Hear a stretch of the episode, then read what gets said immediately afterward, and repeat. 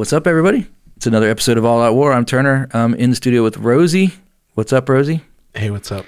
And we also have another guest with us, Jessica. She's back. How you doing, Jessica? Hey, glad to be here. I totally lied to you. I told you how I was gonna do this whole thing on the intro. Yeah. I called an audible. But uh, we're gonna have a great episode tonight. But before we do that, Rosie, what do you know? Hey, did you know that animals can give blood to help save other animals? It makes sense. yeah. So listen to this. Uh, in 1960, in, um, in 1665, a physician named Richard Lower successfully performed a blood transfusion between two dogs. this is what's crazier. 150 years before the first successful human to human exchange was managed Oh, in the 1600s. How crazy is that? so he, man, he must have really loved those dogs. Yeah, it says it may have been an experiment, but 350 years later, doggy donors are still helping save lives. The Pet Blood Bank has been running canine blood exchanges since 2007. Uh, yeah, uh, so there you go. Animals can give blood to other animals to save lives. That's and cool. The first doggy to doggy blood transfusion was 1665. That's crazy. That is sixteen hundred. Man, that's that is crazy. That's like You know, That's like more than 20 years ago. That's like a while ago. Back in the day. That's back in the day. yeah. That It's was- just What? that's disgusting. I have a thing with blood, Paul. I'm getting queasy over here. well, I know. Just, say, just saying the word blood? I know Yeah. I know an animal that would have would have loved to have a blood transfusion recently, and it was Jessica's rooster that she clocked with a chair. Yeah. I accidentally killed a rooster, guys. It was not an accident. It accident. deserved it. It deserved it. You were. It was self defense. I got your back. I got your back. Yeah, he was attacking your kid. You got to kill that thing. Yeah. yeah. Oh man. All right. Well, let's uh, sit back, grab a coffee, and enjoy. Dude.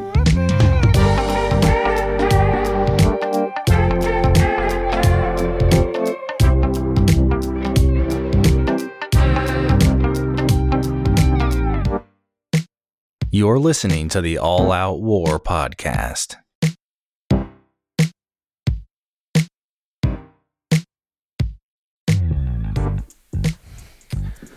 Got a great episode. Episode number 152. We're going to be talking about NAR, not the Australian. Uh, The skateboarding. no, no, Shred the gnar. no. It's well, it's like whenever an Australian, like when they say no, they always say NAR. Yeah. They should just learn English. NAR. Yeah, they should. oh, all our For real, though. all Same our with the Aus- British people. Learn English. Learn, but but New it's not Zealanders, a Bobby. but the Kiwis, they're fine. Yeah, no, I like We love our Kiwis. Yeah, we love our Australians. We love the Brits too. love the Brits. Love the Canadians. We love them all. Yeah. Anyways, hey, we're going to talk about NAR. and uh, the, for those that don't know, if you haven't heard, the NAR stands for New Apostolic Reformation. And it is a movement of churches that have grasped, grasped on to a theological position that um, can get kind of strange. It moves away, and um, it is found predominantly in charismatic or exclusively excuse me. Jeez. it's been a rough night. Exclusively in in charismatic churches. Yeah. So, um, and Jessica's joining us. She she's with us. We're gonna have her on probably more than more more often now. I think you, whether you like it or not, you're part of the team. So, I just like being here. well, we love having you, and uh, we appreciate all your insights. In fact, if you guys, we we today on the day of this recording, it is it is Easter Sunday on of 2023, and if you have not yet, you should go check out Jessica's Easter Bible study that's available for sale. Just go to her Instagram, click her link, and then it'll follow you through, and you should pick it up. I got it. I studied it. It was fun. It was great. I loved I it. didn't know that. Yeah. yeah. So um, let's talk about NAR. Um, Yeah. I want to start with you, Jessica, because you said you had a story or something that was in reference to one of the churches. I definitely kind of have a whole um, experience with NAR. um, just so y'all know some background, I did not, I was not raised Christian. Um, I came to God when I was 16. Um, I was suicidal and I thought, like, let's just try up the church up the street. Like, it was my last, like, effort, like, last ditch effort. Like, let's, let's just try. Let's see what happens. And that's literally how I got to Jesus. and, um, it was in a the, the church had a um, summer camp the next week and had one spot left and i got that spot and Wow. it was incredible but um anyway so i just i, I want to show that i won't say all the time but um this this type of doctrine this type of church um, kind of attracts people like me that wasn't raised um, Christian, doesn't have the solid, you know, rock foundation built up in me, and I, um, it, I'll, I'll say even like yes, it was I was very emotionally drawn, like emotionally driven, and so I, I feel like that's how I got. Um, I, I dabbled in this and was just like I pieced out real quick, but but um, but yeah, so I, I I went to a big big church with that wasn't really um wasn't really checking in with all of their leaders to see if everything was solid, and I was going through like basic training um, classes, and one of the teachers was like uh, teaching us how to um, basically pray healing over people and like training you the gifts of the spirit which um, you cannot train gifts y'all. They're gifts. They're not. Um, anyway so like well, the whole hand on the elbow um, one to ten how do you feel? And i i mean jesus never did that. I don't know. I don't, I don't the first timothy saying you have to lay on lay on hands and ask their pain levels Yeah. anyway, he was saying like, oh, and you just, you know, um, um, you can, you know, bump them on the head and say be healed. And Benny Hinn was incredible. And like, anyway, so it was confirming all that. I'm like, wait, what? Like I was so confused. So I was like, I was a new Christian. I was co- in college by then, like new college. And I was like just diving into, I wanted to know everything. Like, okay, what is the truth, you know? And um, so my friends invited me to this um, three day, I don't know what you would call it, conference, I guess, healing conference. I don't know. Um, and they were all excited. They're like, you got to go, you got to go, because there's this lady that's talking, and um, you have her anointing. I can see it on your head, and I'm just like, okay, I don't. I'll I'll I'll go check it out. I mean, we'll see.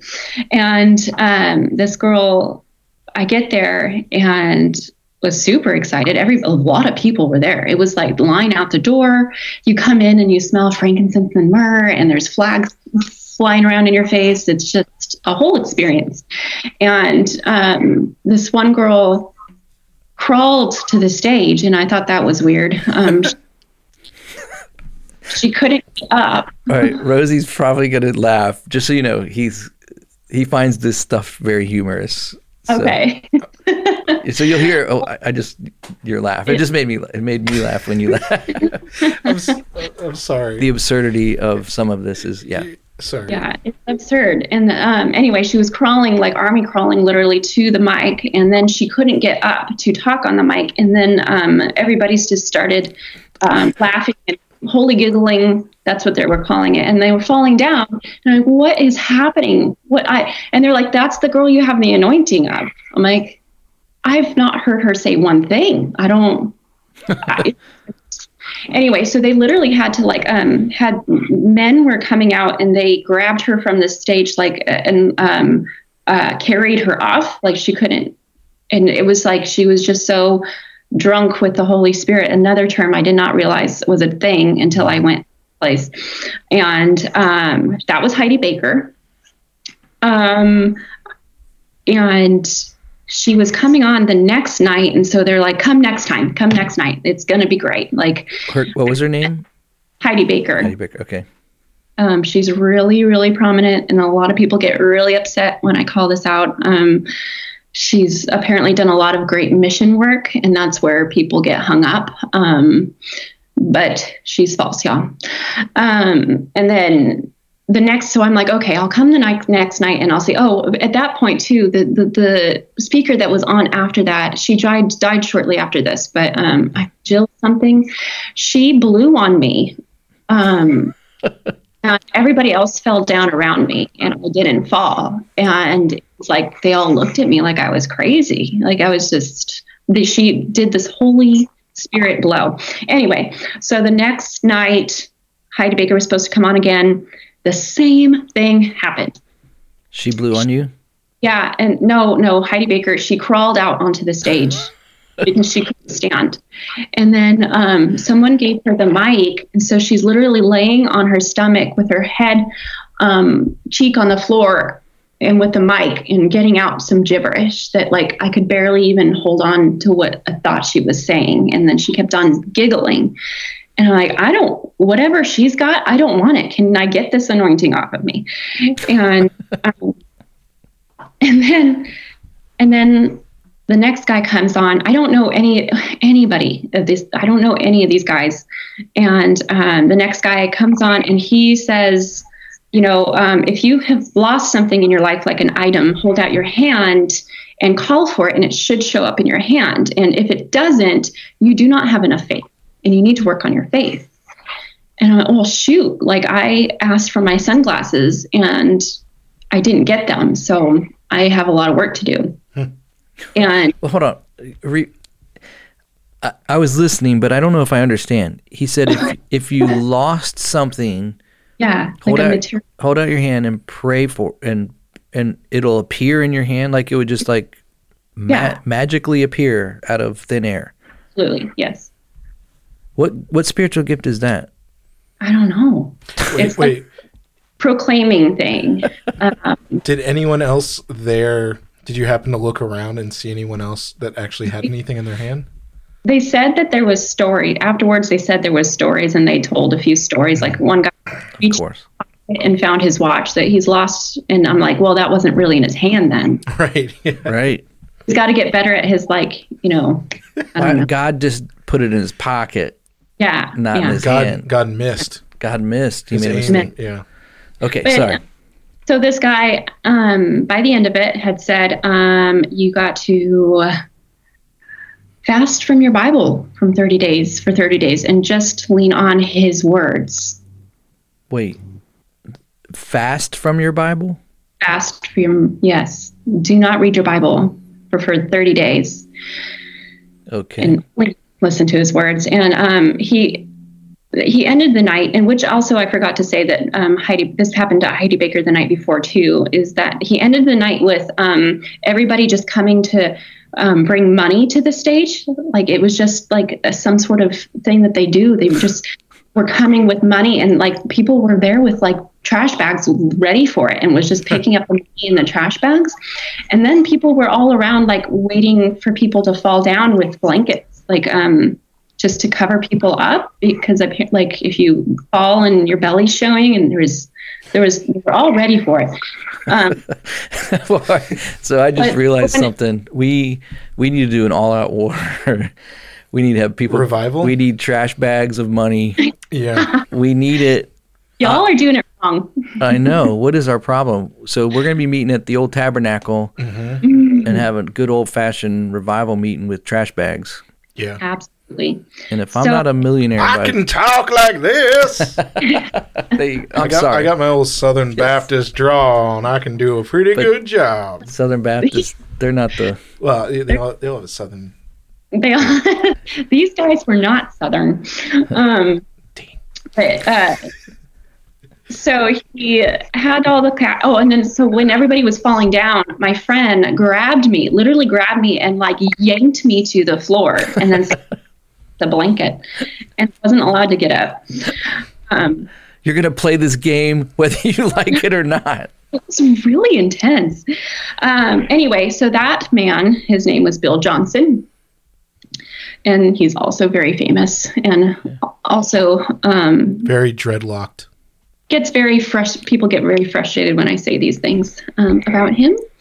Um, yeah. Anyway, so this was my experience, and then I moved to Oregon with my husband. We like I got married years after that and went to Oregon with my husband and we got into this marketing company because he's a di- my husband's a digital marketer and I used to do um, I used to be a copywriter and um, we got in with this company and they were talking to me about like the seven mountains and Oh. uh, all this because I'm like, oh, it's a Christian company. I'm so excited. And I didn't, I thought like this stuff that I encountered in Southern California was just like that. Like that was just as like a little space of people. You know, I didn't know how widespread this was yet. Yeah. And so we go to Oregon and I come into this workplace and realize like, oh, like this stuff is here too. Like, and we're doing um, work breaks where everybody's like, oh, on your work break, you get like, uh, my husband,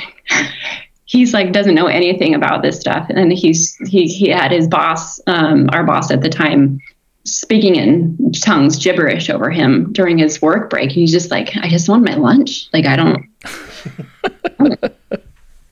um, anyway, so I didn't realize how much it spread, and we got out of the company real quick. And then, um, and anyway, so you know, years more down the line, we go to the south, and it's here too. Like it's like we went to this one church, and I just thought it was.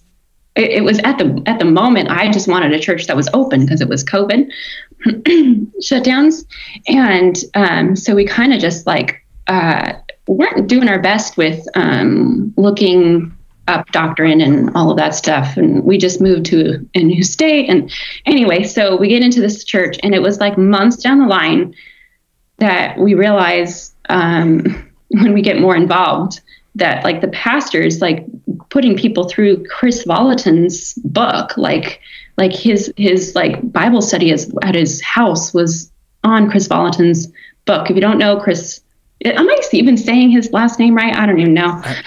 Um, What's his name? Kris Vallotton? Is that what you're saying? yeah, he was. So he is one of the. Um, I'm going to be going into what NAR is, but um, he is over Bill Johnson's church as um, prophet. But it's he's false prophet. I don't ever call him prophet. Um, but he's got a bunch of books just like Bill Johnson. And um, anyway, this church was using the pastor was using his books. And I'm like, oh heck, how did we get into this again? It's every and I just that's when I realized how deep this was and that it like Bethel music is just widespread now and every church uses it. Yeah. So, b- just for our listeners that may or may not know, but Bill Johnson is the lead pastor at Bethel Church. Well, him and his wife are, and um, and Bethel Church is a I think there's a series of churches now that they're planning. They've Oh yeah. they've kind of uh, taken the Hillsong approach where they're going to mm-hmm. find a city and plant a Bethel church there and and then grow, you know, try and grow in that way. And then they have some worship artists that are, you know, writing albums and things. And so the music, this is where I think people get a little bit confused Yeah. is the music because there are songs that are theologically accurate Oh absolutely, yeah. and they're good. Some of them, yeah. Yeah, there are mm-hmm. songs, but then there's other songs that are not, and so it brings confusion on mm. should churches be singing those songs or not. And I think that's really up to the conviction of the worship pastor of that church. If if the theology's right and it glorifies Christ and it's actually worshiping, then mm-hmm. I you know it's not some emotional thing. That I think it's probably okay personally. My beef with um okay, so and I, I actually have asked churches this. Like um they um a lot of churches uses this use this like um platform or something where they pay money into it every month and so in order to use these songs and so if your church has um like the song copyright thing at the bottom of what they're using they're probably using one of those things and so in that your tithe is going to this platform which is going to div- like um divvying up between all of the church so- churches Yeah. that you I'd rather not give any money to Bethel. Um, so that that was my only like. I know plenty of churches that that will use the sound songs, but they don't. I mean, I shouldn't. I'm not naming names, but they don't use platform that gives them money. yeah it's called ccli i think is what it's called and it's a copyright it's it's to help artists actually have a living off of what they are producing when other churches use it. Mm-hmm. So, yeah. Yeah, Bethel does not need a cent.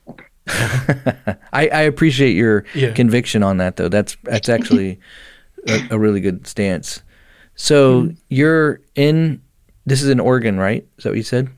No, it was first in Southern California, then it was Oregon, and then like now I'm in the South, In the and it's just it's really literally trickling into just like the New Age garbage, like it's trickling into churches, and because Bethel is on like they're on um, our normal Air Ones, like our our normal. Um, Christian radio.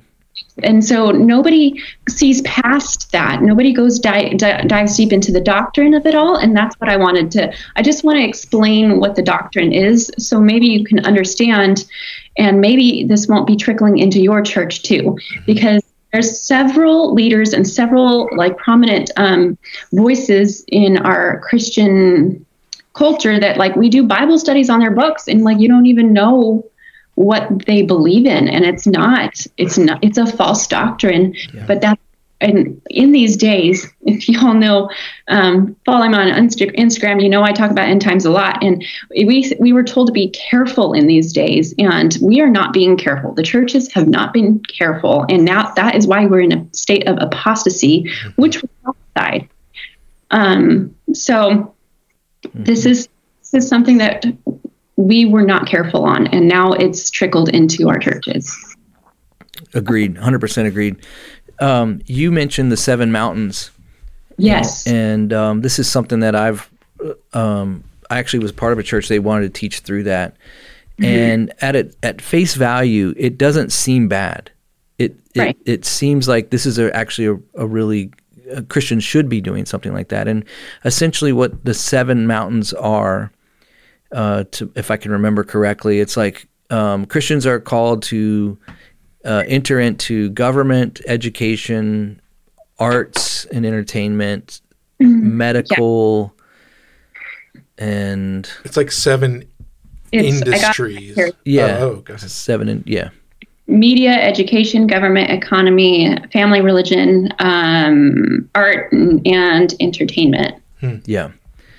And so the goal, the the the premise is that we Christians would invade those areas and then they would basically take them back for the Lord, and um, it it that's kind of their their stance on it. And then once we have dominion, the seven mountains, it's also called dominion theology or dominionist.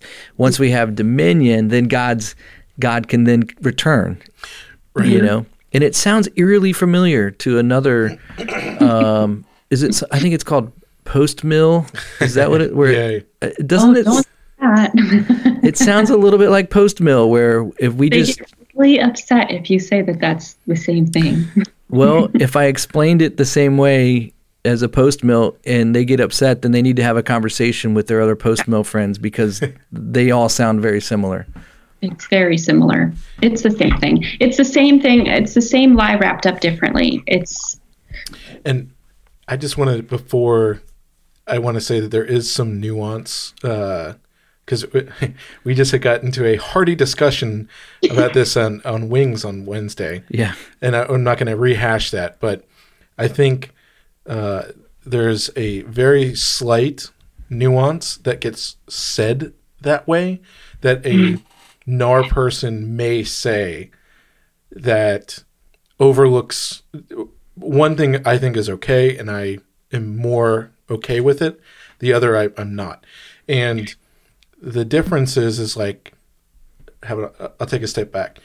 Someone may hear that and go, well, shouldn't we want Christians to go into politics and change it for the good? And shouldn't we want them to get into teaching so we could have our own people, you know, that kind of thing? The difference between that line of thinking and what NAR is saying is this is the nuance. Be, we have to do it because if we do that, then Jesus will come back.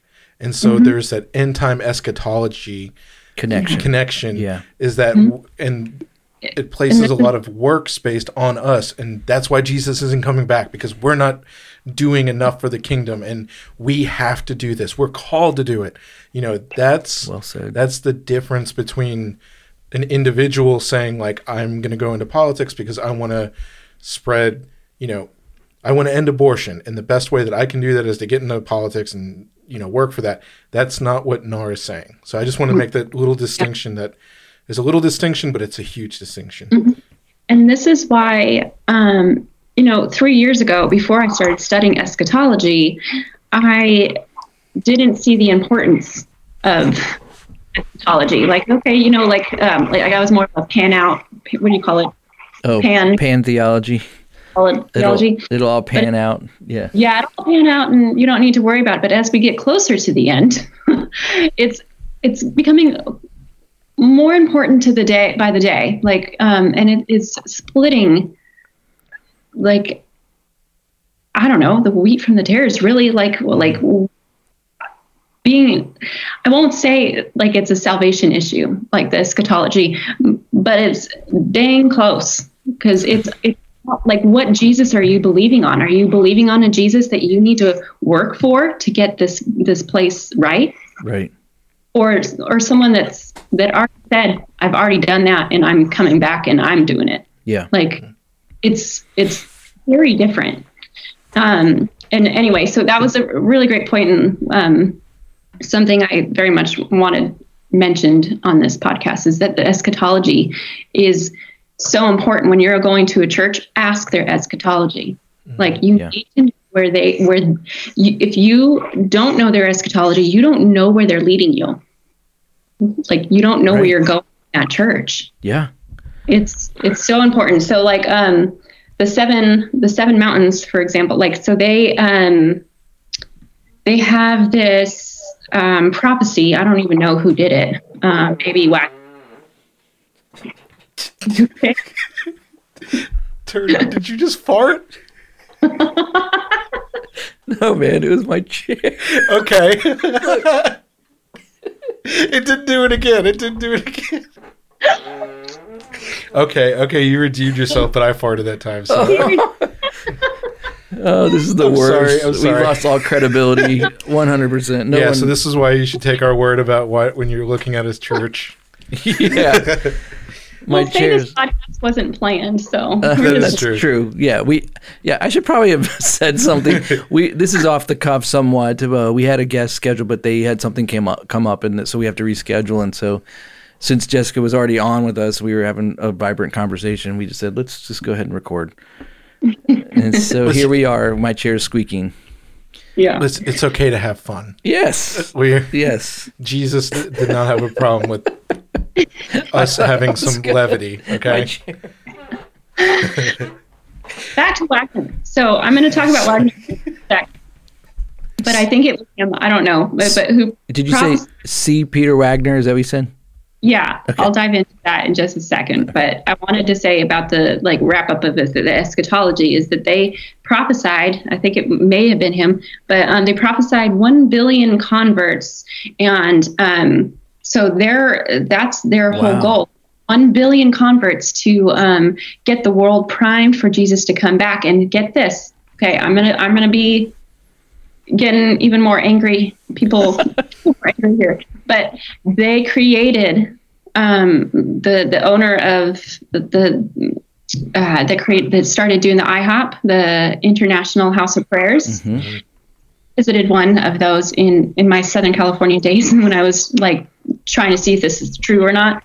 It was a weird place, and I wouldn't go back. But um, but they um, uh, collaborated with this guy, the International House of Prayer, and to make all of the IHOPs because they're going to shove all of these billion um, uh, converts when they're ready, when they're done getting the, the world prepared. They're going to get in to all of these IHOPs, cram in there, and pray Jesus to come down.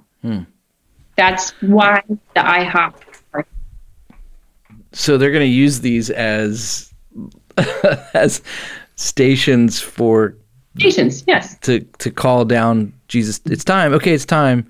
Yeah. And so That's crazy. I never knew that. The So know the eschatology, you don't know what they're giving, guiding you to. this is and this is a huge point Uh, don't don't don't glaze over this because if you're listening because your eschatology determines how you live and i people you know rosie and i will joke oh we're we're pre-trib dispies or whatever you know and um and uh, I'm more pre-trib than I am dispensational, but Yeah. I just see dispensational as a logical way that God's moved. But the thing is, is if you're pre-tribulational in your theology, and then it people say they like to accuse us of being like like oh we're gonna get lifted out of here anyways the rapture's gonna come what's we don't have to mm-hmm. worry about it. Mm. And they look at it as like a weak a stance of weakness. But if you believe truly that the that the rapture of the church is an imminent doctrine which means it could happen at any moment mm-hmm. that's going to affect how you live because your family and your friends that aren't believers, if you know that you could be raptured at any moment, you're going to have more of a pressing desire to see them come saved, and you're going to have a more you're going to be more pressing to to share the gospel with them because they need it, and you know that time is short, and you know the time's short because you look at the signs that God's given. So your eschatology does absolutely determine how you're going to live. And um, if you think that you have to, it's almost like it's like clean your room. Mom and dad are coming. Clean your room. Get Yeah. your get your room clean because dad's coming. right? Yeah. That's how it feels to me. Yeah. It's interesting. Um, Jack Hibbs, um, he said that he, when he he uh, talks about end time prophecy a lot, um, and he was saying that once he started doing that, his church it was like it was set on fire. They they they just up the burning desire to like, hey, this like we need to tell everybody, and that is really um, more of the um, the reaction from pre-tribbers than any other eschatology that I've seen. In, the, in the last three years, I'll say I've only been watching the last three years, and I deal, but I deal with a lot of different viewpoints in my messages on Instagram, and this is the general consensus I have seen, and it's not even coming from my biased view because because I'm a pre-tribber, but because um, my first I'll say the first year I was looking into eschatology, I I was leaning post trib because I'm like, like I didn't feel like we could, like, um, we were worthy. Like, how could he? Us, You know, and uh, They have they like to have that phrase. Uh, Judgment begins with the house of the Lord. You know, got to get it cleaned up, get it ready. yeah, yeah, it's a um, pre-tribbers are doing a lot of work, and I'll, I know I'll, I'll there's they're probably out there saying like, oh, we we don't have to do anything, or being lazy, like because he's gonna come save us anyway. I haven't met one. Me either. Yeah, and at the at the same time, I think this is also something that uh, I just want to make this point: is even though I'm uh, pre-trib, I'm still stockpiling like ammo and guns. I'm still preparing for the possibility of me being wrong. I don't think I am because I think the Bible is very clear, and I'm like Yeah. I don't have any doubts. But I'm still stockpiling some food and water just in case. Well, I stockpile that in the like. Well, I mean, I have I got a lot of flour, y'all. I like to bake bread. I'm like, I don't know how I'm going to do it without bread. Um, but that's I. We don't know how long we'll be here. right. Um, I know he's coming soon, but like um, this, the economy stuff happening, like Yeah. we don't know how long we'll be here before rapture happens. Yeah. So we can't act all willy nilly that like we're good. Um, and it could still get pretty dang bad before the tribulation period like you know that we could Yeah. still it could be struggling for that. Mm-hmm. And i will say this other pro tip for anyone who's made it this far. I don't think i've ever said this before but another really good idea that you should do is make friends with a mormon family because mormons they all stockpile seven years of food in their basements for enough for their entire family, and they got pretty big families. So, so if you, But if you make friends with Mormons, they're going to want you to become Mormons. So That's the only Listen, when everything goes down, they're going to be real nice. And if I had to kick in their door You'll door be and say, gone. "Hey, please, can you give me some?" You'll be gone. No, they won't give you food. Are you kidding? They're so Yeah. nice. Until I would also, s- if I can say too, and we'll, Jessica, I'll let you jump back in. But uh, Yeah. Uh, I would say too that um, you know Jesus calls it these end times. These these they're called birth pains, and it's the imagery is of contractions and during childbirth. And when a woman's contractions are when you get closer to the birth, the contractions happen sooner and s- closer and closer together, and they get more intense. And that's what we're going to experience before you know it all you know it, literally all hell breaks loose. But I would say that a lot of people confuse persecution with tribulation. And Jesus promised us that we would have hard, we would have difficult times, that there would be persecution. And anyone that bears the name of Christ um, will be persecuted. And there's a difference, though, between tribulation, capital T, and persecution, capital Yeah. P.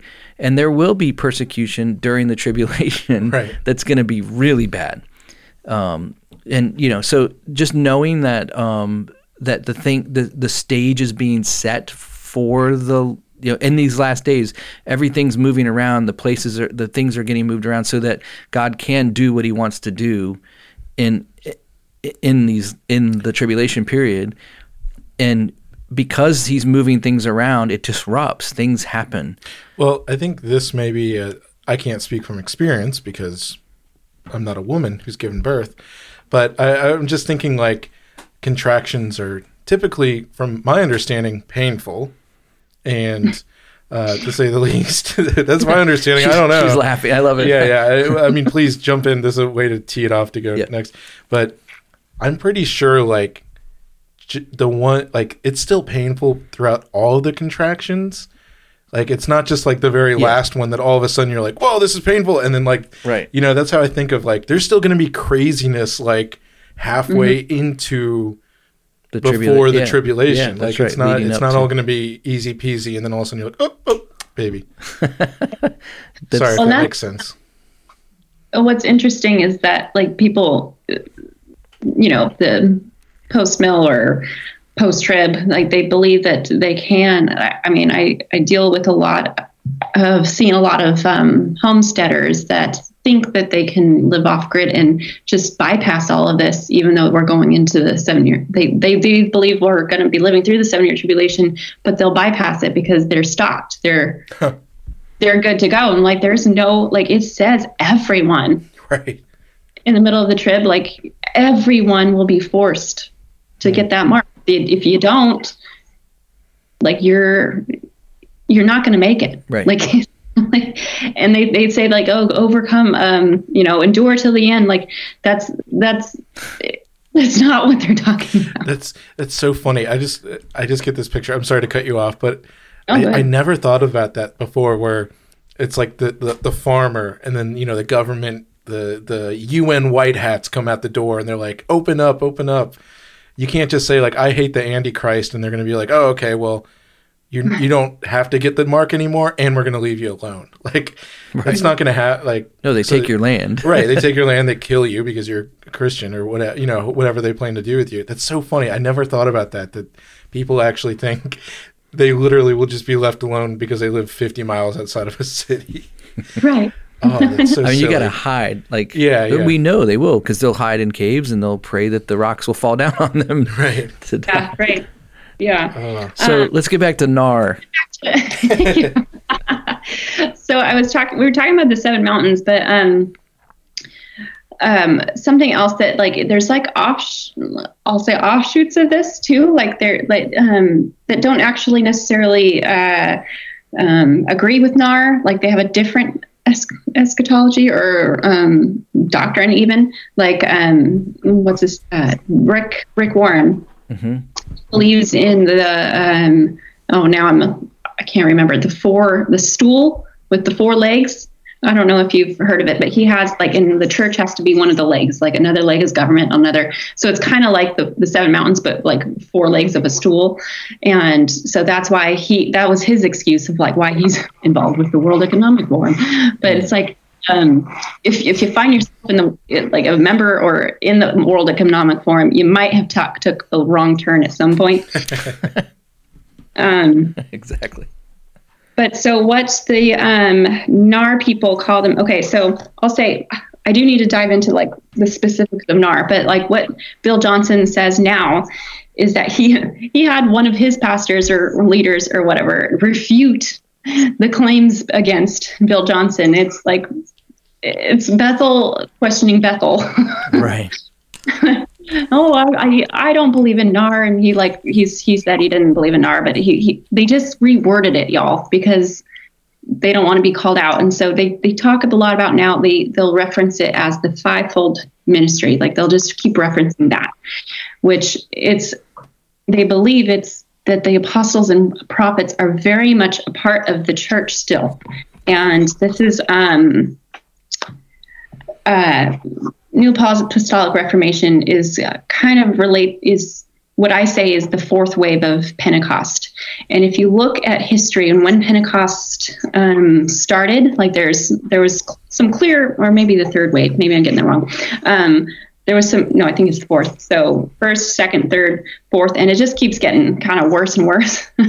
well, even like the, uh, the beginning was pretty bad, but um, but you see when this all started and i don't have my timeline in front of me to actually know the year but it, it was like um, it was all within when israel started being a focus again. And if you all know or have heard the last episodes um, I, I, teach on a lot about the importance of Israel and end times and um, the the times we're in right now because Israel is a nation and how this world is completely different um, these last 200 years than any other time on earth. We are in severely unique days. But um, so I'd say like a good rule of thumb, anything that's like this like movements that have started after like 1917 or 1948, probably red flag. Like maybe don't go all in on it. so and that's exactly what has happened like this pentecost stuff uh, i won't i won't put over like the the whole den- denomination because there's plenty of like uh, um, charismatics i agree with and all that. So i'm not i'm not i'm not putting anything on them. I'm just yeah. i'm where pentecost has gotten now because of this fourth wave of new apostolic reformation. It's it's twisted up. It's um, started with P, uh, C. Peter Wagner, and um, he actually has a he had a university. I don't. I, guess it's still going because Bill Johnson was um, was on staff for that, and so Bill Johnson actually has said several, a few times, a handful of times, that he doesn't have any um, relation to Wagner but he's literally spe- like a teacher at his university, along with many other Bethel leaders. So like there's things that like he he like tried to detach himself from when people started calling out this movement, but he's very much part of it and it has from the beginning. Yeah. Um, uh, where was I? Oh, so like um, uh, the apostles and the prophets. That's what I was talking. The fivefold ministry. Um, they they believe it's a very much an active ministry, and they can um, they can actually um, a- appoint apostles and prophets. Hmm. So there was more than twelve apostles, and um, every every church, every uh, apostle um, run church has a prophet over them, and um, a lot of the churches won't actually even list that as because they want to detach from the name hmm. because people have caught on. But bill johnson is a, is the apostle um, apostle. Um, kris vallotton is the the false prophet of bethel. Like that is their that's how they do church. Um, that's how they run their church. And there's so many churches. Go on to narconnections dot I don't remember org or com. I don't remember. Just look up NAR, Google NAR connections, and um, you can see like there'll there'll be a list of like um, um, people that are associated with NAR or are NAR teachers, and they can put you they have the information in each um, name that shows who they are if they are the apostle or the prophet and who their apostle or prophet is um, and i'll say just i mean this is ridiculous but you the apostleship um, is something that you can actually um, sign up for and pay a yearly fee for because that, that's in scripture, right? Right. Um, so I have it here. Um, you can be an, an apostle for an annual fee. And um, this doesn't go on, like, you don't go get it from Bethel. Um, you get it from the, like a NAR, like I think Wagner's website. I don't remember. But um, uh, so the United, so United States mem- based member fee is $450 a year. You can be apostle. You have to have two referrals and that can be pretty much anyone. There's not. just hey, just so you know, I pulled up the NAR um, Oh. connections website, and Uh-huh. and so Bill Johnson's name is there. I clicked on his name, and it says that he is the lead pastor at Bethel Church. He is the founder of Bill Johnson Ministries. Bill is a member of the Apostolic Council of Prophetic Elders, Okay, so that's yes, that's where it is at. and uh, he's a member of the Global Council of Empowered Twenty One.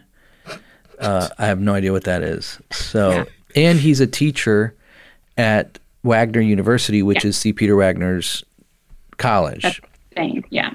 so, yeah, he's he's all in all up in that business of the NAR. Um, so four hundred fifty dollars a year. I'm I'm going down like I have the screenshot of the prices for the apostleship.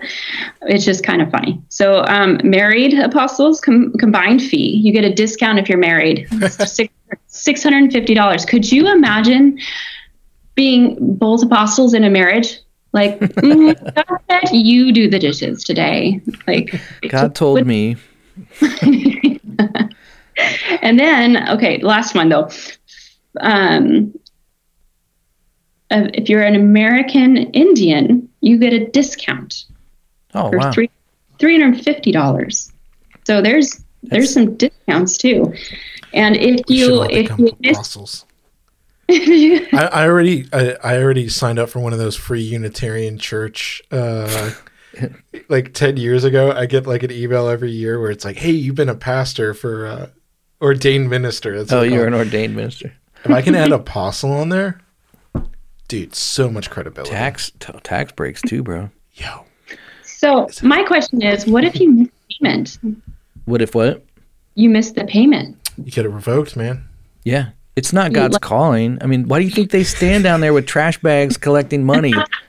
no what you you have to go hang yourself that's probably what they're I could see them saying do you think they I'm not even joking I, I started off with that do you think that they bully you into some Ju- you're just a Judas would they say something like that like you were an apostle and now you now you're not anymore Yeah, because you didn't pay your annual fee. Like I don't understand. birds are like, gonna you pluck out your then? eyes Are you deemed false after that? Then, like, No, they don't know what a false prophet. They they have no. It's their, what they'll do is they'll say, look, if you don't pay your dues, the anointing is going to lift from you, and all of your influence will be taken from you. yeah so awful.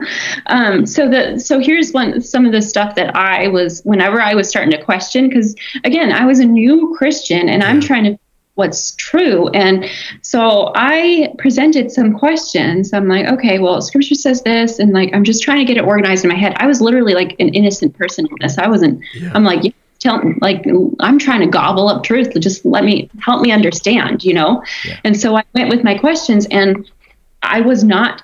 I was literally shut down. Um, I was. I. s- They told me I had a spirit of religion. Um, I was speaking like a Pharisee, and oh, and like they, their whole thing is they love to make make fun of you theologians Like- Oh, because I'm studying the Bible. So the thing is, is that when you're a apostle, when you're apostle, um, I always feel like I'm saying that wrong too, but um, you get. So that's why Bill Johnson felt comfortable saying um, fast from your Bible for 30 days because he's the Word of God. right. If you're an apostle, you carry the Word of God yourself. Yeah, You are God's mouthpiece. yeah mouthpiece so it's like that's real dangerous, y'all. Yeah. Like this isn't this isn't this is stuff you should not be messing with. Well, whenever whenever someone diminishes, and this is yes, okay. So in this is common in some charismatic circles as well. Is that when you begin to question what they're doing in light of Scripture, mm-hmm. they will hold to a position of, well, not everything that's in Scripture. God can move outside the bounds of Scripture. Mm-hmm. Like He's not. He's not. He's not forced to have to. Mm-hmm.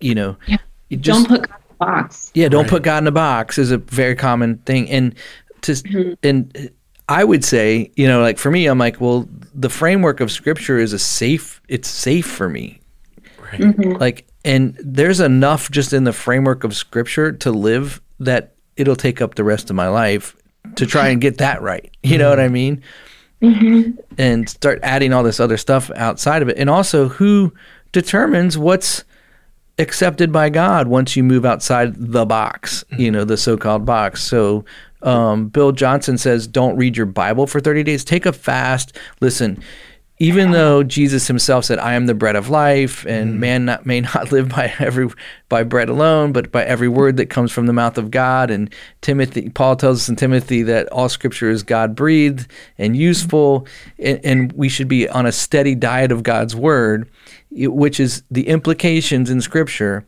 itself telling us. But my apostle told me I need to take a break from reading God's word for 30 days. So my spirit man gets famished and then I can just rely on him. He's going to he's going to guide me. He's going to tell me what's up. That's craziness. And what's also interesting, I didn't I didn't mention before, is that like things like that um, uh, conference, the healing thing, I don't know what you call it. Um, they they don't record those. So a lot of the crazy bogus stuff that happens isn't recorded. Right. So there's people say like, "Oh, I checked out Bill Johnson's um, last few sermons, and he didn't say anything wrong." And it's like, yeah, okay. Wait, th- that's kind of crazy. Right when we started talking about it, I just th- this video is making its rounds again. Um, have you seen the one where like all of a sudden the guy's like, "I'm not gay anymore. I won't dress like a woman. I'm not gonna kiss boys." Like all that Yes. stuff. That's been making the rounds again. So, and like you said, like the Benny Hinn one, and like all the crazy like. uh, You know, bow with a bang to bang. You know, like all the making, um, you know, saying all those crazy, crazy things that used to happen. Maybe they look a little bit older, or they're in a different country, or something like that. Yeah, yeah.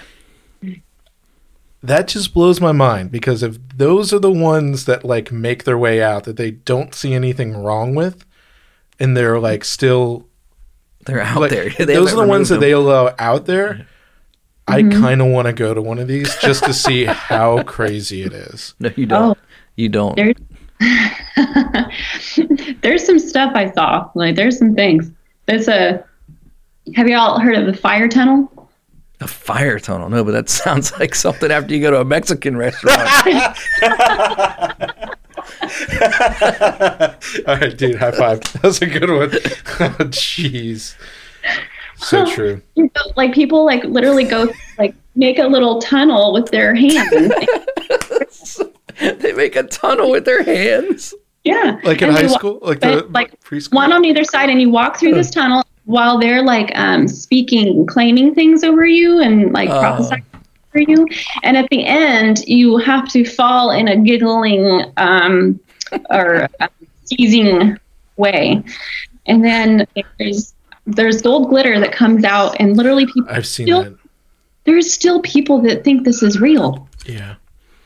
It's So- the glory cloud. It's called the glory cloud. hmm and it comes down from like what the air vents or whatever they put them in and it's like it y'all like they set it up Those are those are holy air vents.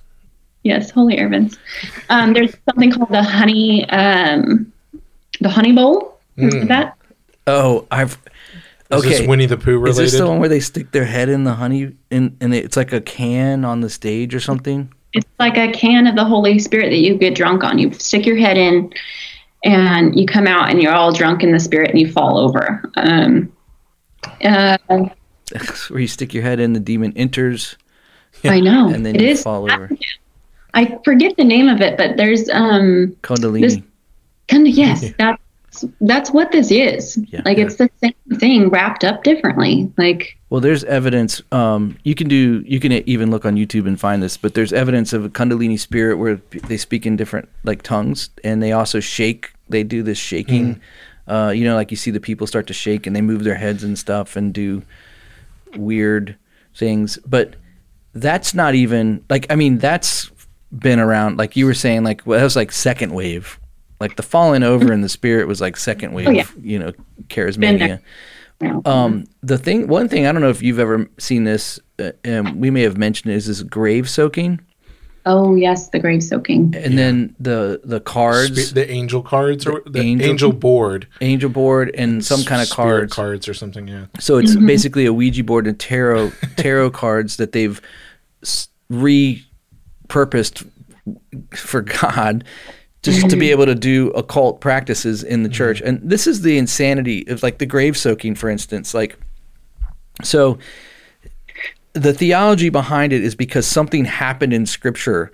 And i think that a lot of times they go to that story where elijah was buried in the he was buried. They hadn't yet covered his body and a guy uh, they threw a, just another dead body on top of elijah. And then that body that guy rose from the dead.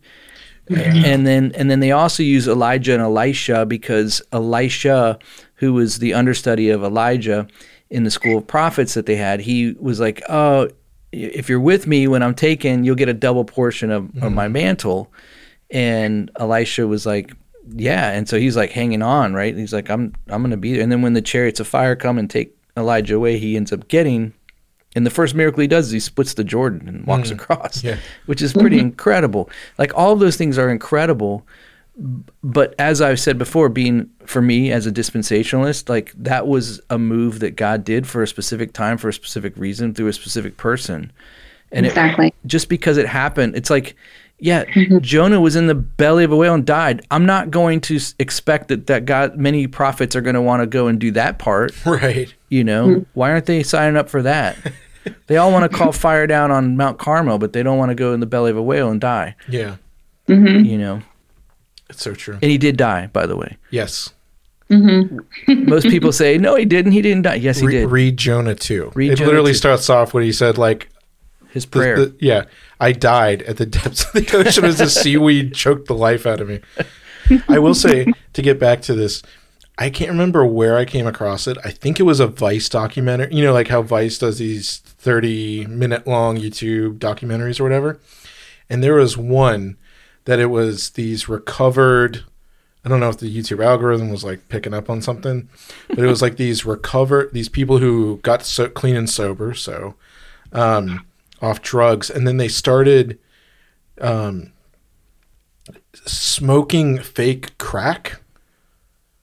So you know, like you, you say, like getting drunk in the spirit. They took it to being high in the spirit. So they would like, they'd literally have like lighters, and they just hold up like a fake crack pipe. Like there's nothing there, and they just go,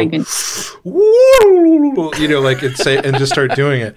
And there's like this whole. I, I think it's very small, obscure. It's not sure. mainline, but like that's where this can lead. You know what I mean? Like this idea of Stick can- your head into a trash can and yeah, and and also get the anointing on your head like a like Yeah. honey. You called it a honey pot? Is that what you called it? Um, it was a honey bowl. Honey bowl. Oh, they can't call it a honey, honey, honey pot. pot something else. Yeah, Yeah, they can't call it that.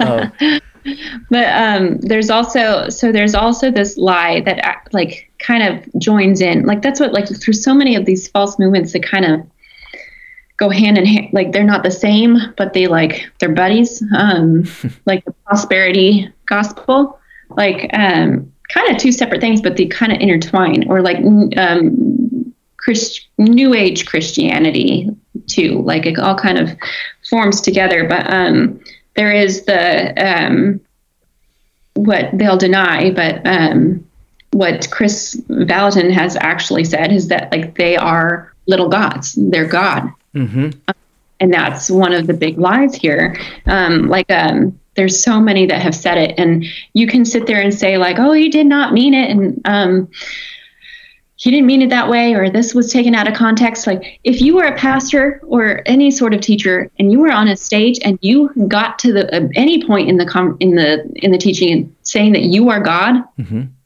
you could probably step down and just have a moment to be like okay i accidentally said that and maybe i shouldn't teach for a while. Yeah. like it was if that was some sort of weird situation that should not have happened. But it's not a weird situation. It's not this coincidence or taken out of context. This is something that has they have said over and over and over again. And um, multiple of that like multiple Yeah. like not just one here and there. Like this whole movement of people Yeah. have has con- like confirmed this that they believe um, Paula White with uh, the Trump advisor girl hmm she she very much she has a big old clip on it like talking about we are we jesus was the son of god and we're the sons of god so we're god too and it, it's just it's it's they're not blunt with it as she was Right. but still say it joyce meyer has said it said it uh, stephen furtick Stephen said it Furtick. Yep. I was just about Uh, to say that. there's a few others that i just TD. probably won't share here TD, TD Jakes has said it. Yeah, absolutely Um, yeah. yeah and it's something that they like to like um people love to like mo- like let's not look like like let's make excuses for this and i'm like there is no excuse because it just keeps happening and that because it is what they believe it is their theology Yes. it's doctrine Yes. that we're gods um and it and isn't this here it is that isn't this what we got kicked out of the garden for Hmm. like isn't we wanted that knowledge we wanted to be god we wanted like that's what satan's holdup was like You, you won't want- you be like God? Yeah. like it's just we are we're always going back to the lies And holding the garden. in a lot of the stuff that they you know the anointing and the the things that they say that are they lay claim to that we should be partaking in and doing um, are things that were pretty exclusive for Jesus in a lot of ways. Um, you know, like I was reading in in uh, Luke's gospel this morning, and it just said, "With many signs and wonders, he proved to them that he was the Son of God." So, like he, they rejected his words, and and then he said, "But but with many words and signs and wonders, he proved to them that he was the Son of God." And um, and so the signs and wonders were something that Jesus was pretty it was, that was his thing, right? And then you do see it in the New Testament. I see it in Acts as well, um, with with Bar- Paul and Barnabas. That um, you know they would be debating these people and bringing the gospel into these places, and then God would use them in miraculous ways um, to once again prove the message. It was always to prove the message. Yeah And um, what you don't see in a lot of these NAR churches is you see a lot of emotional, quote unquote, signs and wonders. I say that in quotes, but you don't see the gospel. You don't hear the gospel. it's like a i i feel someone in the room like uh, one of bill johnson's was i feel someone in the room has like a bad bad ache back backache or something like that that we couldn't see and it's like oh i did and it's like it wasn't provable it wasn't Right. Or who doesn't have a backache? If you're over the age of 43, you're gonna be have some kind of ailment. Yeah. your knee, your back, your hip. Thir- uh, 33. I'm, feel, I'm feeling it. their whole thing is like having enough faith to be healed. And one of the things that I I did at that con- healing conference thing was I went down for prayer at the end, and um, I have this jaw. Sometimes you'll see me like messing with my jaw. I have a jaw issue, um, and um, I asked for healing over it, and and she kept on asking me like, okay, a scale of one to ten, how does it feel now? I'm like, it's the same. it, it literally would need the bone to grow back, and um, it hasn't yet. And um, she literally said, okay, well, it's not healing because um, you have some um, um, you have some faith issues.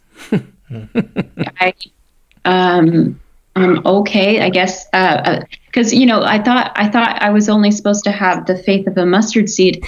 I don't even have that. I don't mm-hmm. even have. I that's so tiny, and I don't have that. Wow, I must be a heathen, Wow. you know. Yeah. But also, Miss, Mr. You know, you need to have enough faith to be healed. Why does Bill Johnson wear glasses? I don't Right. understand. He is supposed to be the leader of everybody. Like I don't, Yeah. but I'm one that doesn't have enough faith. No, and that is a very ex- that's a very important point. Um, mm-hmm. when you place onto someone that their faith is, and, and it's hard because there's, there's places where Jesus like your faith is healed you. Go on right? You know, mm-hmm. but he also defines that for us. Mm-hmm. Because who, who were they trusting and believing in and asking for? They were asking for Jesus himself to heal, to touch, and so their faith was in Christ, not in them, and that's the biggest thing that is the is the confusion with this because they would say the reason God's not healing you is because your faith is a reward and your healing would be a reward of your faith that you have great faith in, in God and they push it back on you and it becomes a works based Yeah. situation Exactly. and That's where it's come in. yeah, anytime that someone anytime that there's a works based anything in faith, you are you are in error. Mm-hmm. Okay? And and I know people are going to go to James, "Oh, but what about faith and work?" And he's like, "Yeah, it starts with faith and you do works because you have faith." like and so Yeah. and I know people are like, "Yeah, well, if you had faith then the work the Holy Spirit would heal." You know, Well, but what about the people that got? What about all those Christians in the first era that were praying for to not die, and Nero came and chopped their heads off or put them in his garden? Like, what about all them? Mm-hmm. Were they? Did they not have enough faith? Like, Right. you can't. You can't do that. Right, and the, the thing that you're saying, uh, uh, what you're saying in James is, uh, the faith is an outpouring. Or I'm sorry, the action is an outpouring of because you have faith, then you're going to do something. What they're saying is you have to do something in order to get faith, and if you don't Right. get that Yeah, it's faith, reversed. it's the reverse of it. Yeah. is, you know you're to get this action, you have to do Right. the other thing. Yeah. Right. And uh, I mean, just this is so like crappy to say, to use a good word, um, and very frustrating is because then there's this whole aspect of like what you were just talking about of like, oh, well, I guess I don't have enough faith. And y- so you look at like a, a terrible health situation. You know what I mean? Like you look Yeah. at someone and uh, this is actually like the Pharisees talked about this too, or you know, oh, you know, this guy must be uh, must have leprosy because his family he had a, a family curse. You know, there's something about him that makes him worse than because he doesn't have enough faith. It, it gets into these hierarchical structures of like if you see someone who uh, this is going to sound really terrible passes away because of some disease even after they've been praying you know s- someone has a hmm. life-threatening thing and they Yeah. genuinely have faith people in that church would I'm assuming in line with their doctrine is well you know that that person died of that thing Right. because they just didn't have enough faith you Well, know I would bring up Paul. yeah and because Paul said, "I prayed three times for God to take this thorn away from me." You know, this mm-hmm. thorn in his side, which was pop. there's a lot of debate on what was the thorn, but either way, he didn't want it. Yeah He didn't. and it didn't get removed It didn't get removed, and then Yeah. and then the blind guy that was healed by Jesus, and the disciples clearly yeah. asked Jesus, and they were like, "Who did this? Is was it his sin or his parents?" And Jesus like, "Neither." He's actually his ailment is because it's for the glory of God right and and then he ends up healing him right and but sometimes our like you know your jaw i mean it's just so sad jessica that you don't have enough faith to get your jaw healed i feel really bad for you um, but but sometimes god permits these things in our lives for his glory and we don't know what the other side of that is. i mean paul prayed three times and if anybody's going to have their prayer heard paul Yeah. right? I mean come on. The guy had faith. They would send napkins that he had used right. to people and they would be healed when they touched them. Yeah. So it's not like there wasn't some supernatural anointing on Paul, right? yeah There was. There definitely was. He raised the dead. I mean, a kid fell out of a window when he was preaching one time and he raised them from the dead. yeah Like, we know he did these things. It's recorded. yeah So sometimes, like that, I just get so frustrated with the put it back on your faith, put it back on your yeah me faith. too Because Jessica, you said it perfectly. You said, uh, it, I thought it was just a mustard seed could move an entire mountain. Mm-hmm. Yeah, that's it. Don't you do that? right. But in the same way, uh, and this is like that cult mindset is it keeps you inside of it mm-hmm. because instead of so you know maybe some people who get trapped into that are like well how do i get the next faith? And they're like well you have to come to the next revival or you have to give more money because by you giving money that's an outpouring of your faith into the church and then the church will do this. You're sowing And so- seeds, man. and so you, you it, it's a it's a control system. Yeah, yeah. Because at the same time, if you really believe that, and I'm not, you know, whatever, it's heretical, it's kind of silly, it's stupid. There's no basis in reality of believing that. But I hope that people, if anyone's listening, that you're stuck in that, leave. Yeah, hopefully. Um, and it's so hard there's so many stories like when i came oh so i have this in a false i have the false highlight on my instagram where i have um, all of this like written down and and out there for everybody to see. And even the clips of people saying i am god.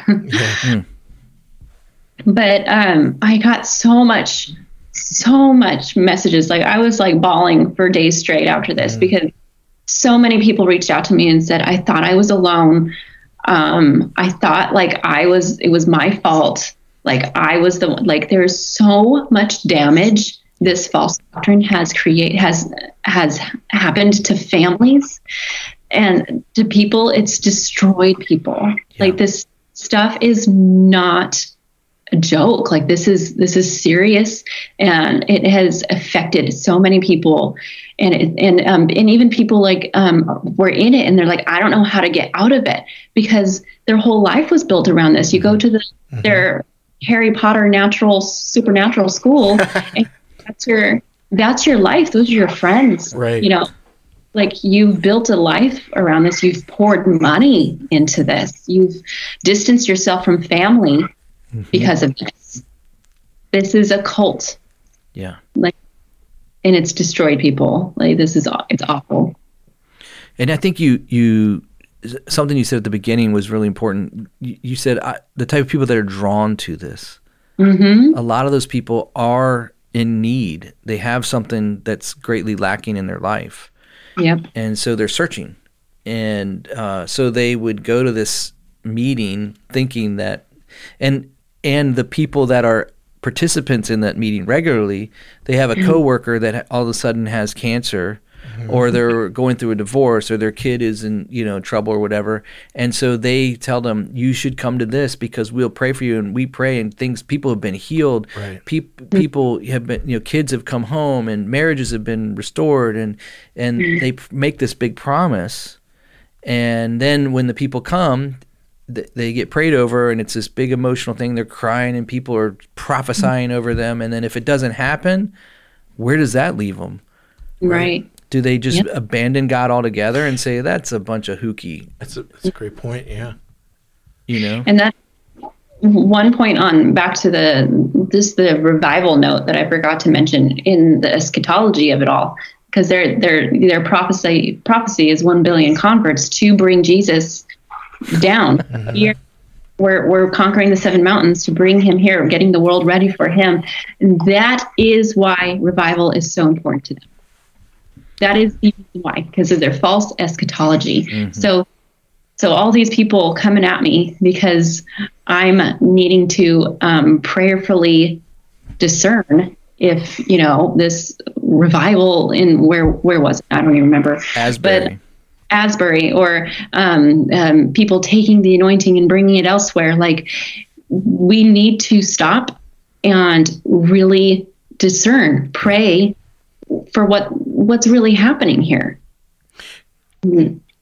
Can I- because there's there's false stuff out here with wacko eschatology trying to force a revival for Jesus to come back because it, our lives depend on it. Like we depend on it. Yeah, and I I'm happy you brought that up, and I don't think we never touched on it with the po- we didn't do a podcast about that.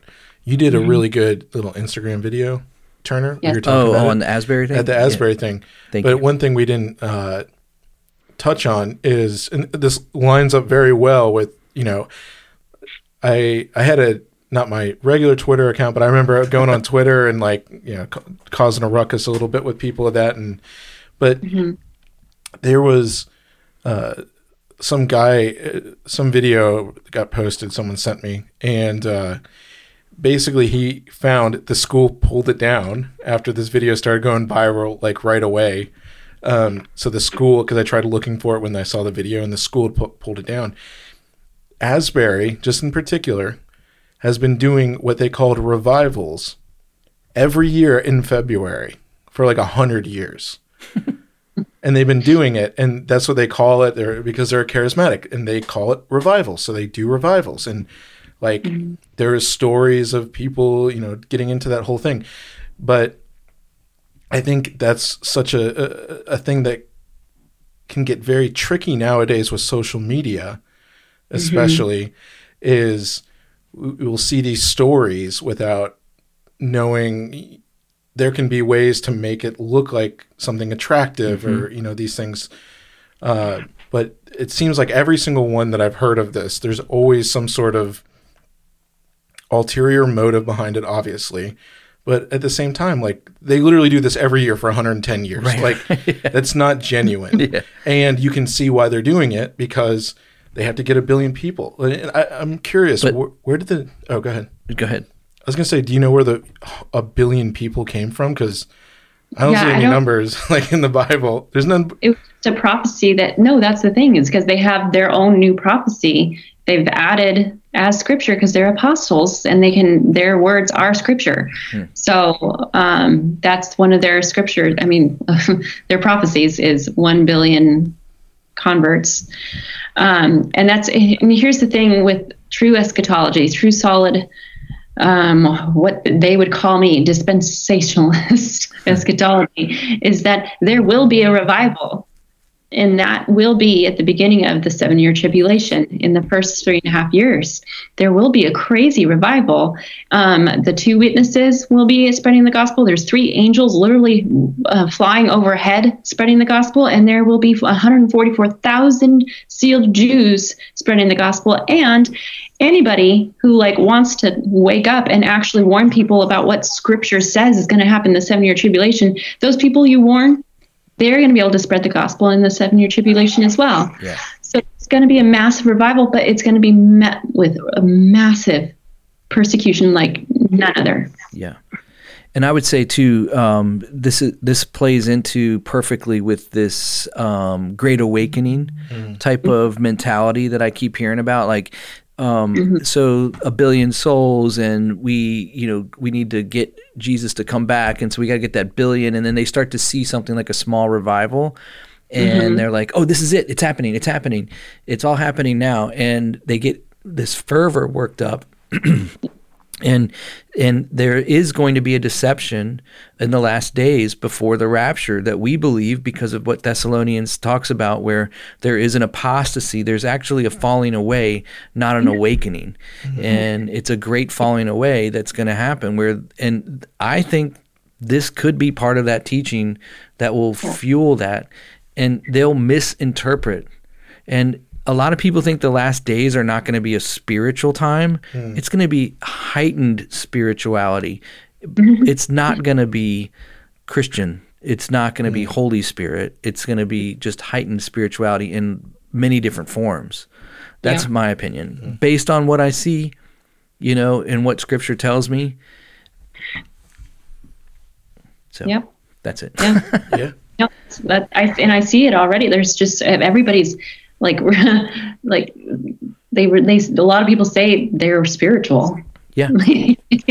What does that mean? Or god like we we trust god you know? Yeah. Who's god? Mm-hmm. what god? Mm-hmm. what's his name? Universalists the rob bells and i'm yeah. just saying all names tonight i guess. Yeah all the emergence yeah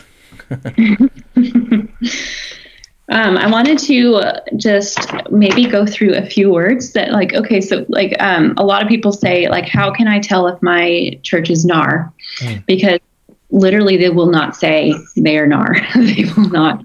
We went to the, like the last the, the last church that we had dealt with this these issues. My husband asked, like, "Are you part of NAR?" And they're like, "What is that?" I don't even know him. What what? No like totally overcompensating. No, I don't even know. I, I, I can you repeat it? I can't even say the word. I've never heard the word before. The abbreviation. Nar. Car? Like a car? Like a drive-in? Oh, It's kind of like the Bill Clinton. I did not. yeah. Right. Or the Jordan Peterson. "Dep- depends what you mean by the word believe. Like you know, doing all the like word tricks. Yeah. Yeah.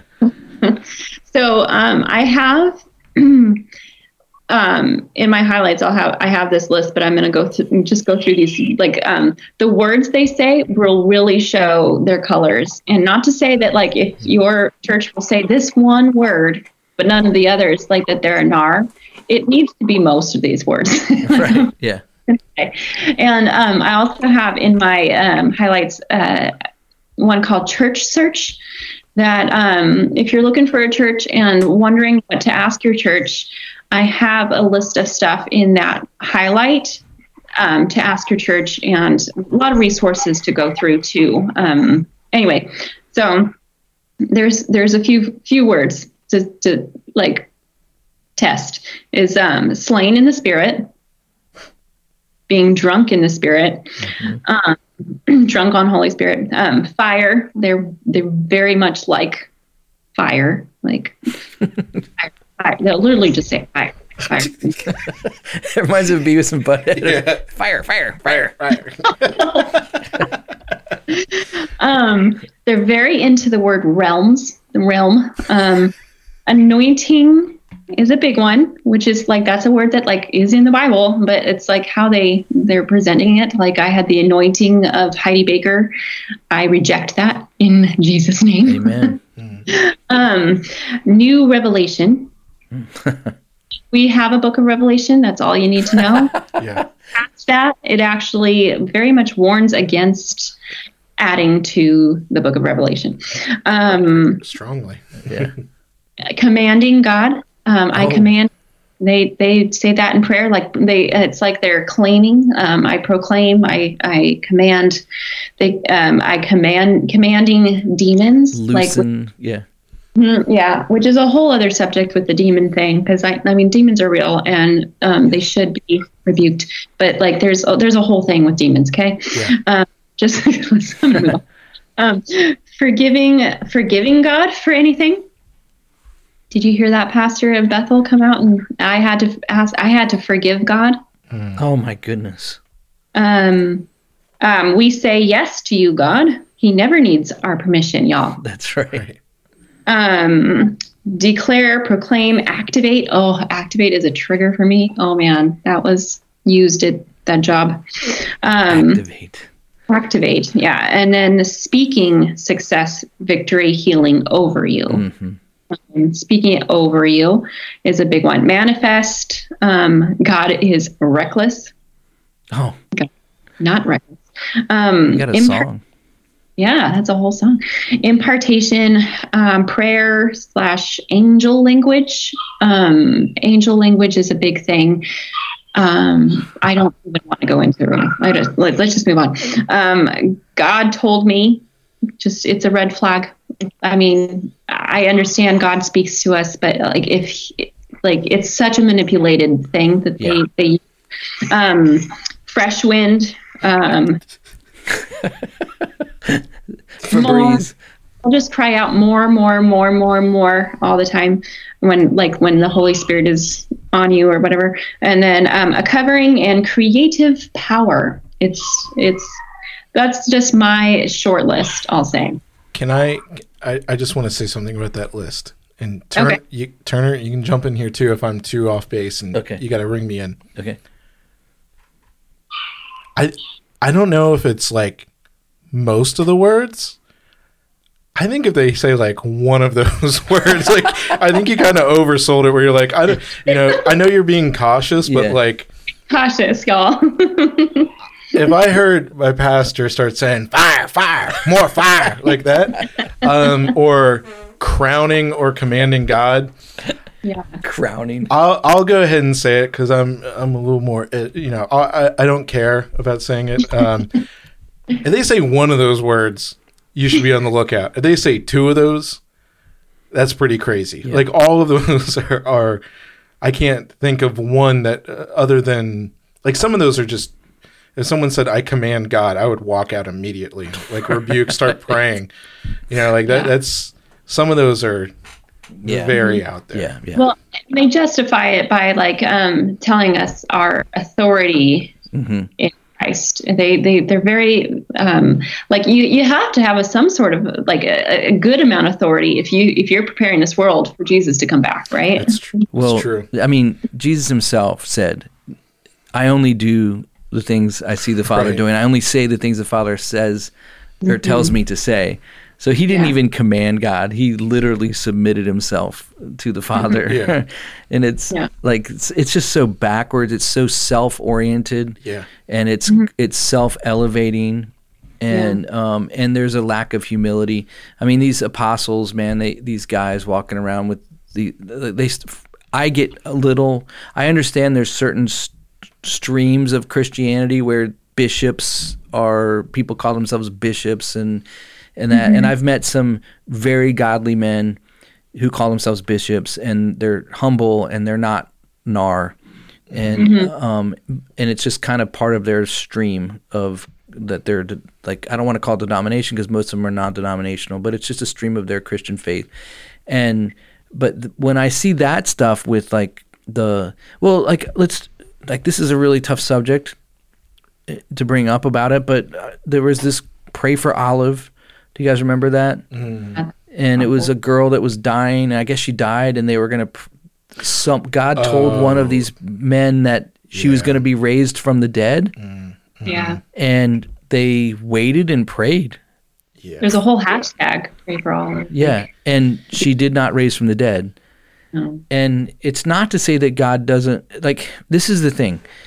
It's not that god your faith has to be in christ on mm-hmm. any of these things and you have to just believe that god can do it not mm-hmm. that god will do it mm-hmm. that's up to him and if he's good and, and he's loving and he's just in all that he does and he never makes a mistake and he chooses not to raise Olive from the dead, then God is still good. And it's okay to ask for God to raise him from the dead. It- there's nothing wrong with that. It's okay. You can ask. But don't it's almost like they put it on display on purpose and almost like they're trying to twist God's arm into say like, oh man, if I don't raise this little girl from the dead, I'm gonna look really bad here Right. which is a selfish, manipulative thing. And I, th- two thoughts just popped into my head. One of them is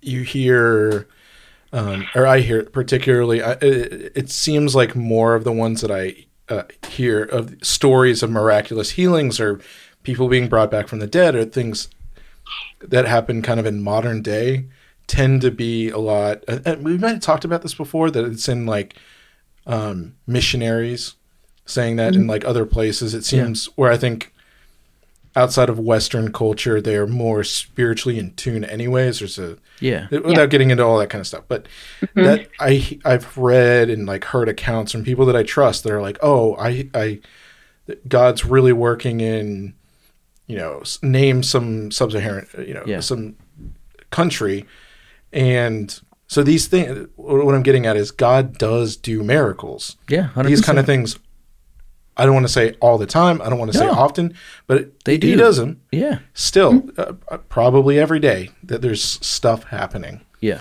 and like that isn't tied into any faith. So it's not like god do- isn't doing these things. Right. or he can't heal someone. Or he can't regrow your jaw you know like the bone in your jaw.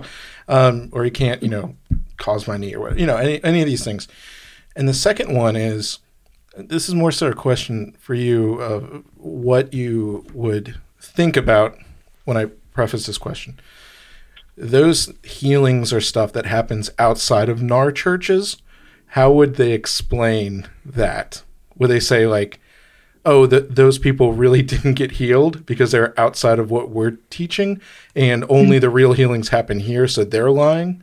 Have you heard any of that kind of stuff where they're discounting r- maybe real healings because it's not within their bounds of heresy? I've I've not heard of of any of that. Um, they are very much um, they they will hop on any healing Yeah. Like no, like it's it. See, like they they want to prove it so much Right. Okay.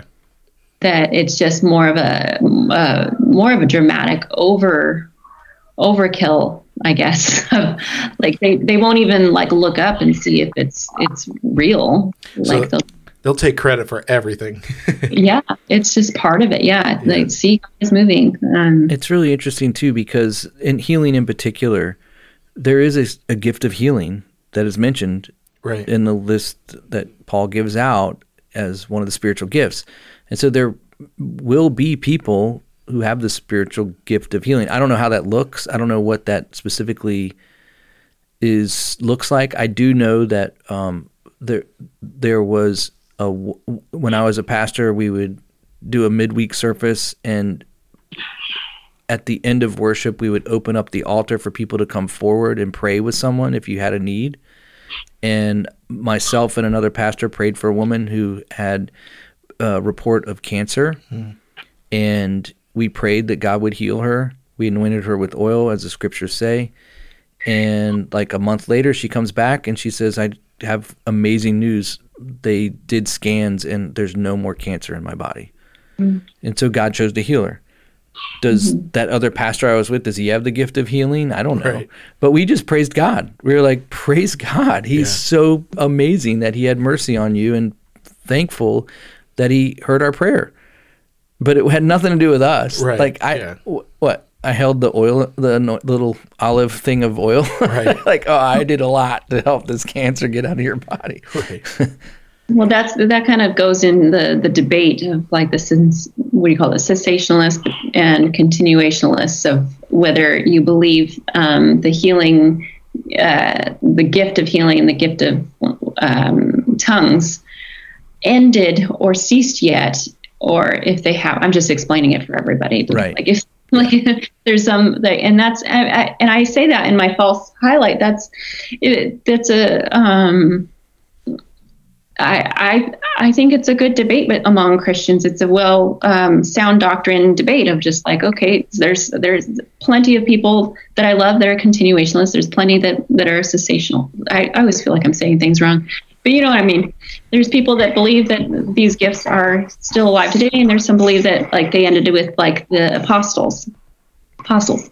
Um, but um, but what's that? And but that's not even that's not nar. Like that's like Right. um, these people are outside of that debate. Yeah. Yeah.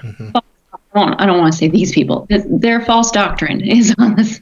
Yeah. outside of this debate, it's not even in that debate. You know, that's like um, that's a, a disagreement between um, some really strong Christians. You know. Yeah. Yeah. Man, well, do you have anything else that you want to add Um, from your highlights? about it. I I would. did want to like maybe stay away from um, the Passion translation of the Bible. Yeah.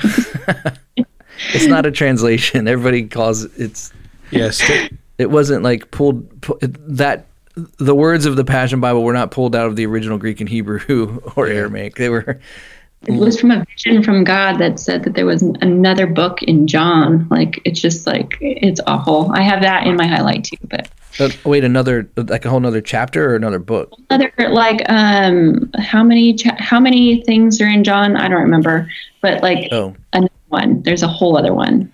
That's Isn't what there- he's saying. There's John and then three, one, two, three. oh, Johns. oh, first, second, and third John. So they're saying there's was fourth John. No, like the chapters in John. Oh, in the gospel. Gotcha. Yeah. So he added Okay. it. They added it.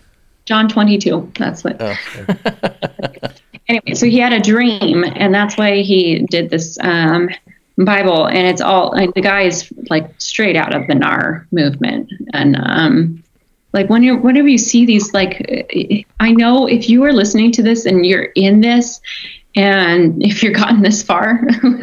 I know you're still probably pissed, but um, but if you can just sit back turn off all the voices and just get in the word and ask the lord for wisdom and understanding and he will guide you and i i he is faithful in that i have full trust in him to do that. Like he will do that for you. He did that for me. Yeah. And um, he's done that for plenty of people that have reached out to me that have been involved in this too and have been in right where you are um, sitting. And um, I hope that you can see past maybe the frustration or the anger or um, the anxiety um, and just bring it to the Lord, bring it to the foot of the cross. And he will absolutely reveal all of this to you. And um, as you dig into this, though, and the, the puzzle pieces will come together. And it's, and once you see it, you see it, you know, like all of this stuff together is not a coincidence. This is all a mess, Yeah. mess of a doctrine. Yeah. Um, and I am totally up to chat about it yeah. on Instagram.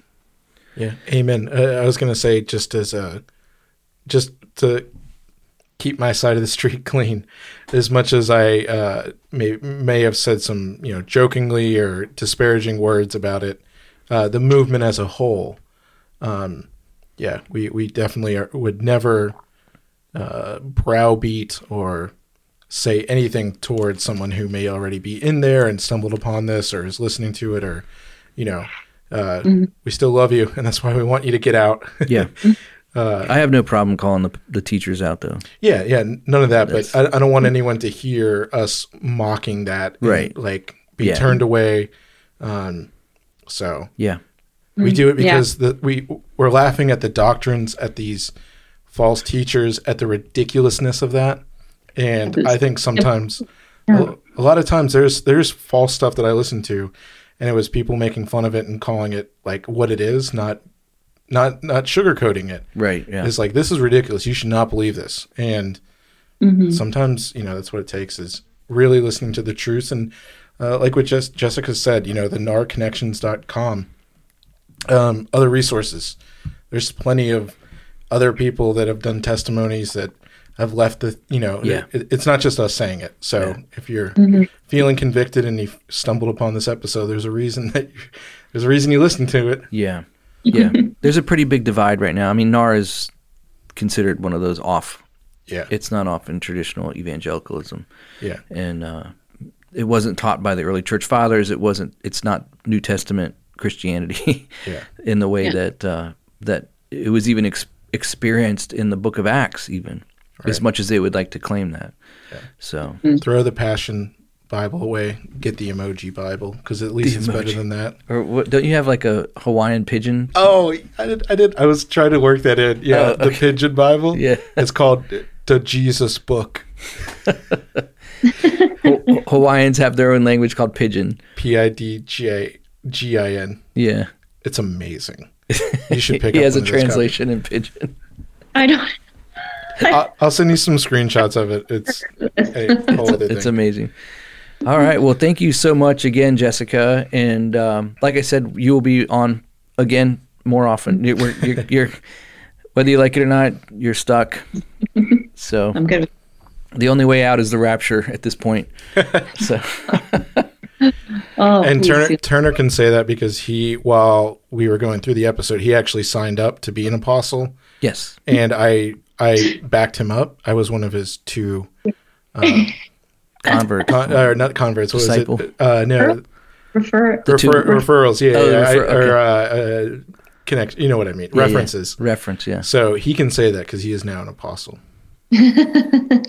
I should. I can, and I will. And come to my church, and you can throw your money in the trash bag at the front. Oh goodness. Yeah, I'm trying to get my four hundred fifty dollars to pay for it. Give me money. And if you go sleighing, we'll cover you with a nice little towel. I have beach. I have beach towels that are big, so they'll cover all of you. Oh, Anyways, well, thank you, Jessica. It was awesome to have you back again, and and uh, we will catch you guys next time on All Out War. see ya. Bye.